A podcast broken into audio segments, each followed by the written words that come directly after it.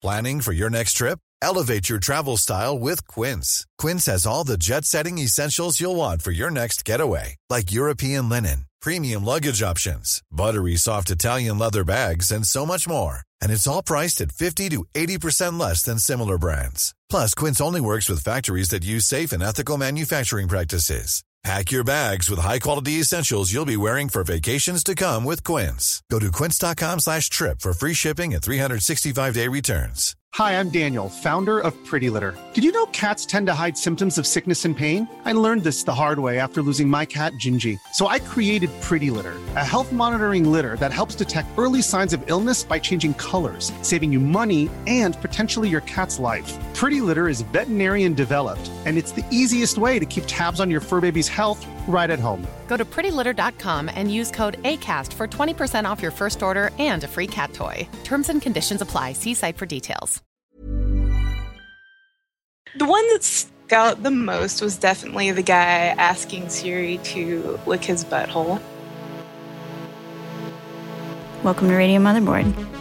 I'm Adrienne Jeffries, managing editor, and this week we have two stories for you about artificial intelligence.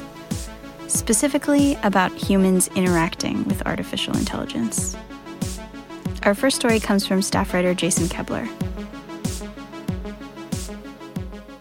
Welcome to a very special edition of Radio Motherboard. They're all pretty special, but this one is a little more special, in my opinion, because we're celebrating In Our Image, which is Motherboard's series of stories all about artificial intelligence. The podcast isn't really about hard AI, it's more about how humans interact with AI and uh, when humans become AI. The voice you heard at the beginning of the podcast belongs to Redditor who goes by the name Fallen Mist.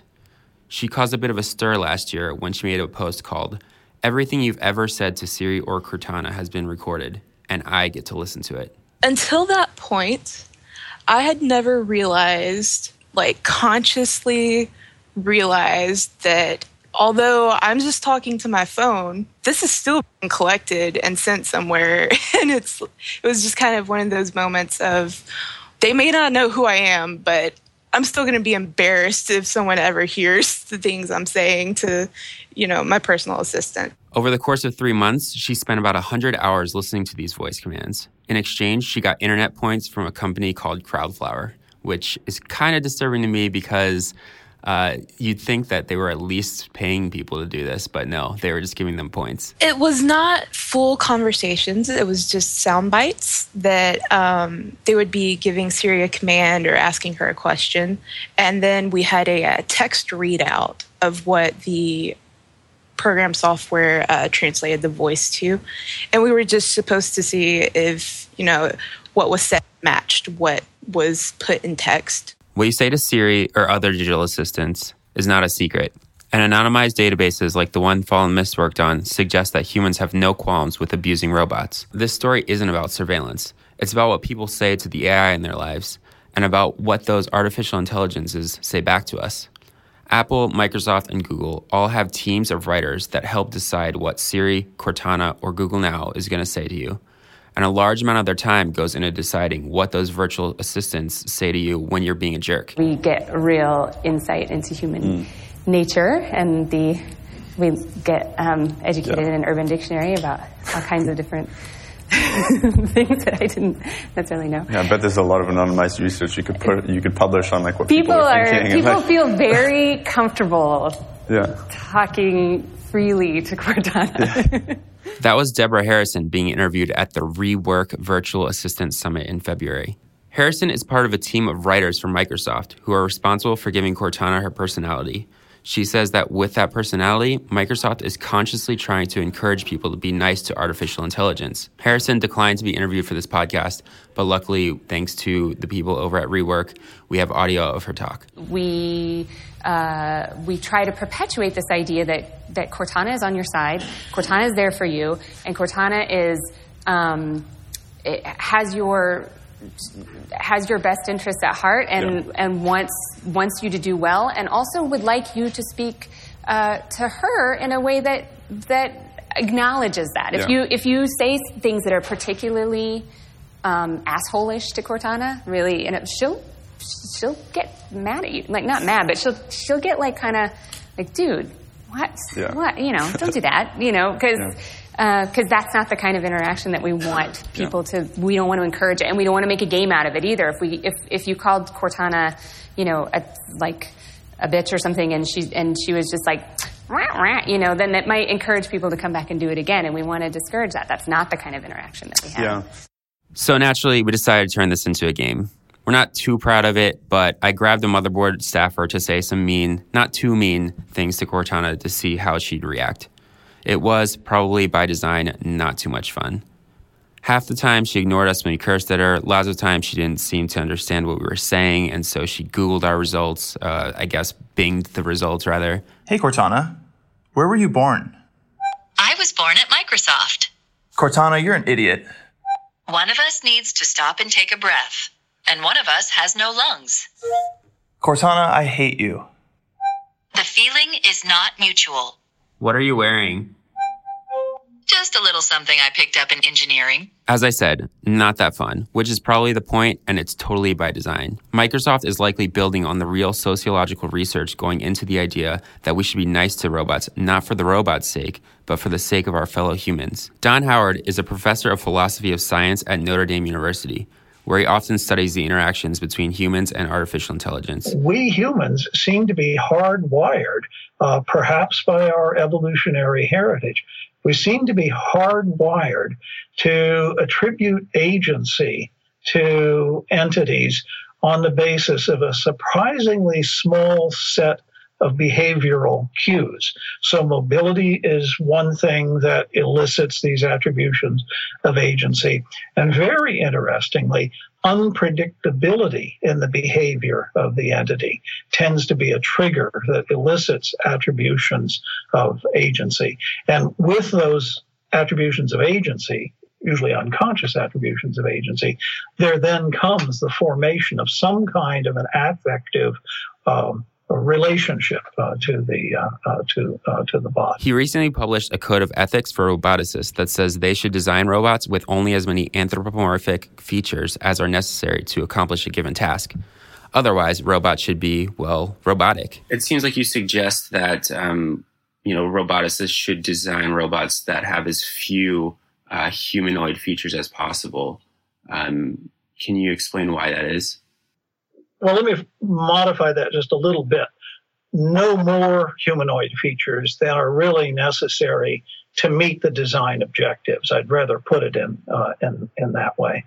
Um, and one of the main concerns on our minds when we recommended that uh, was precisely the concern that uh, uh, more than the necessary amount of humanoid features uh, might have the effect of eliciting from uh, the humans who are interacting with the robots, eliciting from them uh, uh, the wrong kinds of reactions, emotional reactions, uh, ungrounded attributions of agency uh, toward uh, the robots. For now, this conversation mostly revolves around chatbots and digital assistants, and maybe like the GPS that you yell at all the time.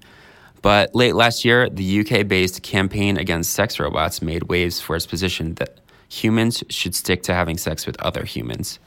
They aren't a robots' rights group, although the American Society for the Prevention of Cruelty to Robots is a real thing.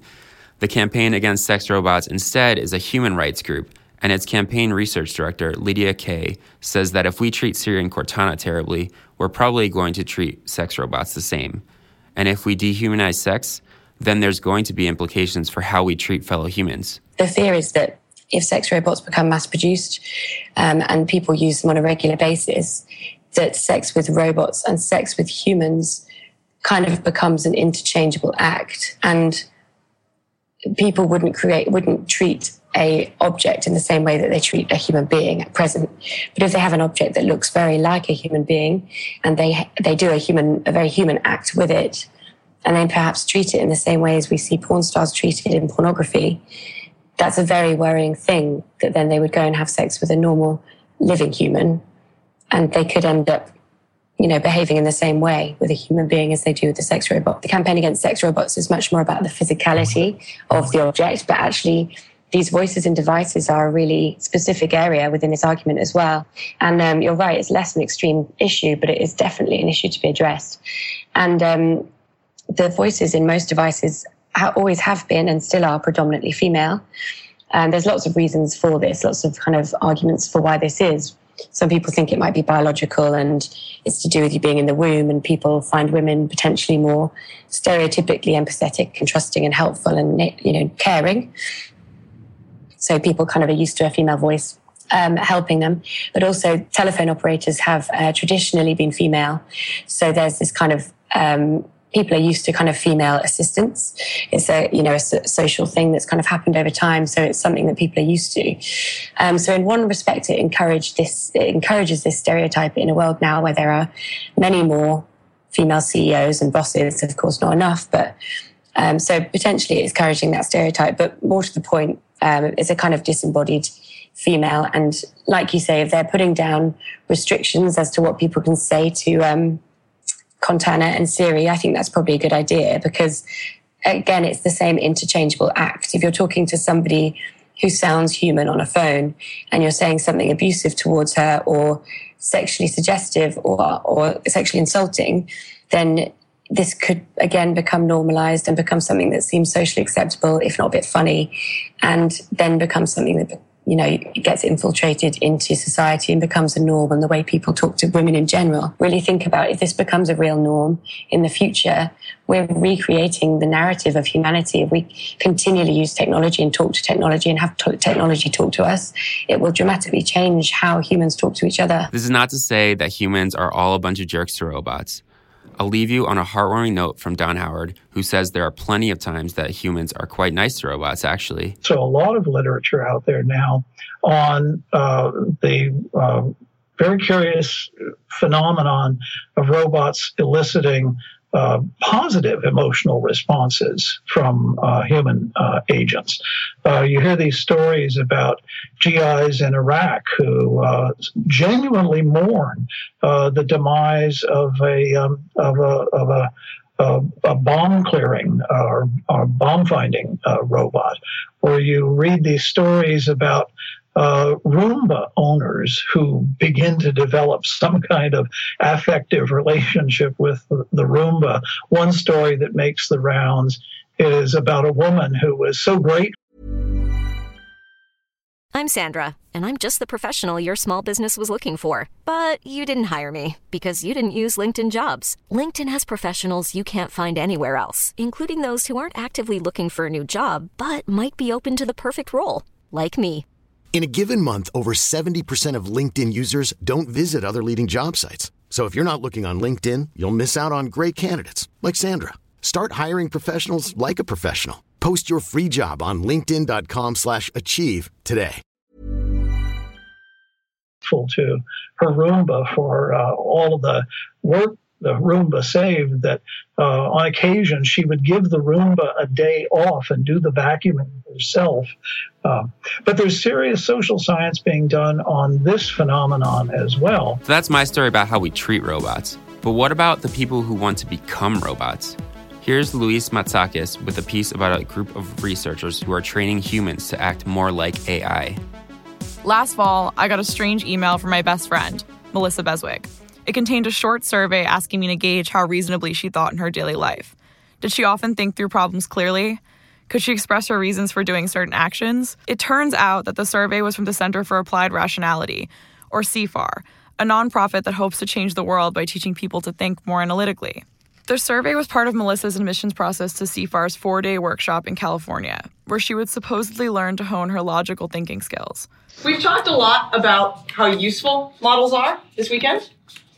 But they're also always at least a little bit wrong. So what should you do about that? So I'm gonna I want you to take away two things that you can do about that. One is to step away from the models sometimes, because they're also useful. And the other thing is to go and get new models. I was initially skeptical. Melissa is an accomplished student finishing up an Ivy League degree, and I didn't understand why flying to California in order to attend a self help seminar for four days would drastically improve her life. Last semester, I wasn't taking classes and was mainly focusing on research. So I was thinking that this workshop could help me figure out what type of research I might want to do in graduate school. Um, and I specifically thought this not only because it is about figuring out your goals, but because uh, from what I read about the rationality movement online, it seemed like a lot of it was grounded in behavioral economics and just better understanding how people make decisions. CFAR was founded in 2012, and since then it has garnered interest from the tech and science community. Melissa told me that at the workshop she attended, the majority of participants were young, highly educated, and mostly working in tech. That's probably because the workshop has a very computery approach to self improvement. It really it seemed to imply that like we should at least in some regards be thinking of ourselves as computers although that wasn't meant to downplay the intuitive component of our decision making at all. Um, so i guess i remember there was one time where well even i mean even just now i use the word iterate. So that's definitely um, programming terminology.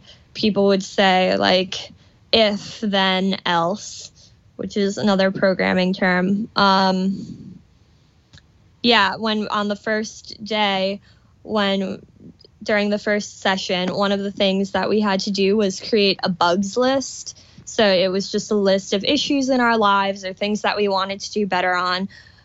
So even the terminology bugs was definitely taken from programming. CFAR's founders, Julia Galef, Anna Salamon, and Michael Smith, all have extensive backgrounds in math, science, or both.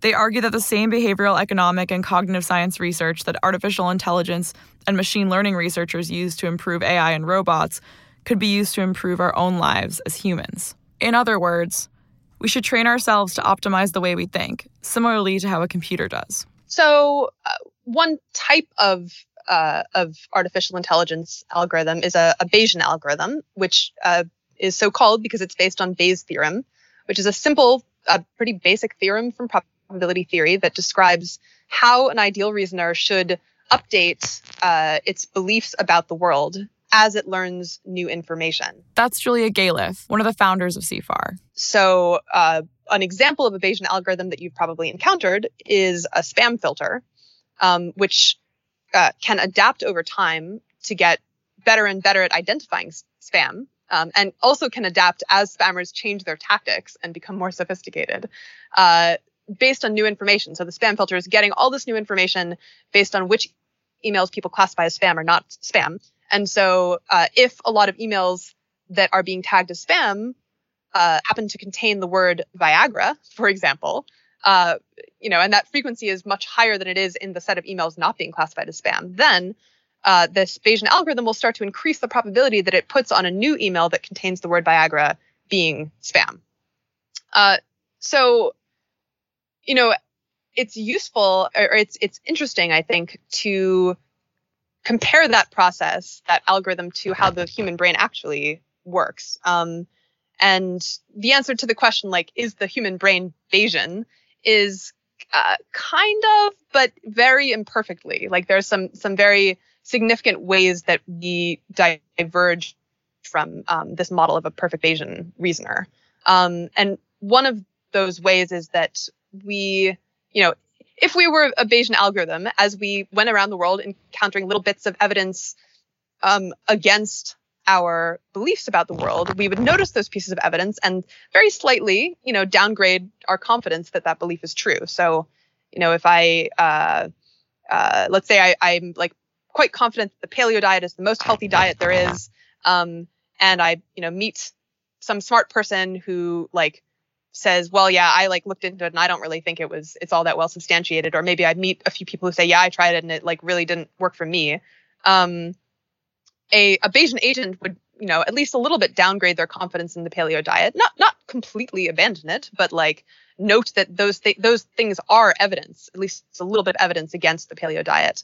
Um, but in practice, what we what the human brain tends to do uh, is is dismiss evidence that contradicts our our pet theory by finding some explanation uh, that allows us to keep to retain our strength the strength of our belief in our our theory um, and by explaining away the evidence. So you know well you know that person who disagreed with it like you know i i remember he like got this other thing wrong so he's probably not that great of a reasoner or um, well, that person uh, like doesn't exercise very much, so so probably they like weren't doing the paleo diet right, or you know, uh, it's whatever. You can you can always find some way to dismiss or just ignore. Like sometimes you don't even come up with an explanation, like a rationale for ignoring the evidence. You just ignore it and or forget about it. Julie explained that the premise of CFAR is simple. Our minds didn't evolve in an environment anything like the one in which we currently live. And as a result, they're riddled with bad habits. Despite our best efforts, over and over again, we become frustrated when we're unable to do the things we say we want to, like go to the gym regularly or finally clean out our closets. One thing I'll say is that a lot of the biases in the human brain, a lot of the gaps between, um, you know, actual human reasoning and decision making and the sort of ideal model of human reasoning and or of reasoning and decision making um, a lot of those biases stem from the fact that the human brain did not evolve in a context that's very much at all like the modern context that we're we have to operate in now. Um, the the like ancestral environment on the savannah uh, that our, our, our ancestors were making decisions on did not involve uh, complicated long-term decisions. Um, it involved like pretty immediate decisions on the moment-to-moment or day-to-day basis. So they weren't like trying to decide, you know, how much money to invest, uh, you know, given payoffs 50 years hence or et cetera. Um, and it also didn't involve abstractions the way a lot of modern decisions do. In the CFAR theory, our cognitive biases and lapses in judgment don't just cause anguish in our personal lives but they're also responsible for some of the world's most disastrous problems. CFAR argues that researchers, politicians, scientists, and others responsible for important decisions simply aren't mentally equipped to think rationally about the complex problems our modern world faces. I guess what I'm saying is, uh, I think increasingly, uh, as technology becomes more powerful and as the uh, the world becomes more interconnected, um, the the decisions that matter the most about the future of our our civilization involve the kinds of things that the human brain um, didn't evolve to handle well. So uh, I think that the need for um, for some kind of of uh, training or or you know practice or techniques to to be able to understand what those limitations are that you know are built into our brains and try to compensate for them becomes increasingly important. I'm still skeptical about whether or not CFAR's techniques could change the world for the better, but I was relieved to hear that Julia wasn't completely convinced either. How convinced are you that it's working? Uh I would say only mildly to moderately convinced, um, but that that probability, you know, changes over time as I learn more information. Melissa, at least, has benefited from the workshop in the long run. The workshop has definitely had a positive impact on my life. I feel, I mean, I'm a senior in college, so I'm making decisions that really will have a significant impact on my future. And I feel much better equipped to take those, to make those types of decisions. So, for example, at the workshop and using techniques from the workshop, I figured out what type of job I want to do next year uh, I figured out I feel much more comfortable with the types of things that I want to study in graduate school, which I was very confused about before. And on a smaller level, you know, I've been swimming more consistently than I ever have at any point in my life. I've been flossing more consistently. So I've found it beneficial uh, for both the longer term goals and the bigger goals, but also the smaller ones that affect me more on the day to day. That's our show. Thanks so much for listening. You can read In Our Image at motherboard.tv. You can email us feedback or hate mail or whatever at radio at motherboard.tv. You can tweet at me at Jason underscore Koebler, K O E B L E R. And if you like us, please consider rating us on iTunes and tell your friends about us. And if you really liked it, send an email to Gimlet Media and tell them we should be featured on their sampler podcast. Thanks so much, and we'll see you next week.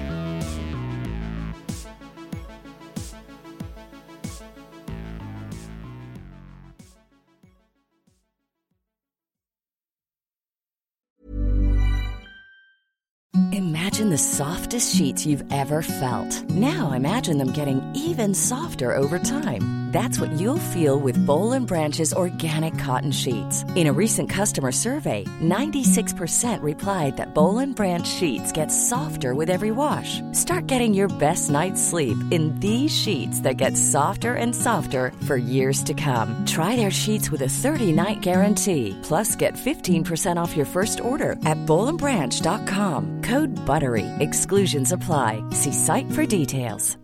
Hi, I'm Daniel, founder of Pretty Litter. Cats and cat owners deserve better than any old-fashioned litter. That's why I teamed up with scientists and veterinarians to create Pretty Litter. Its innovative crystal formula has superior odor control and weighs up to 80% less than clay litter. Pretty Litter even monitors health by changing colors to help detect early signs of potential illness. It's the world's smartest kitty litter. Go to prettylitter.com and use code ACAST for 20% off your first order and a free cat toy. Terms and conditions apply. See site for details.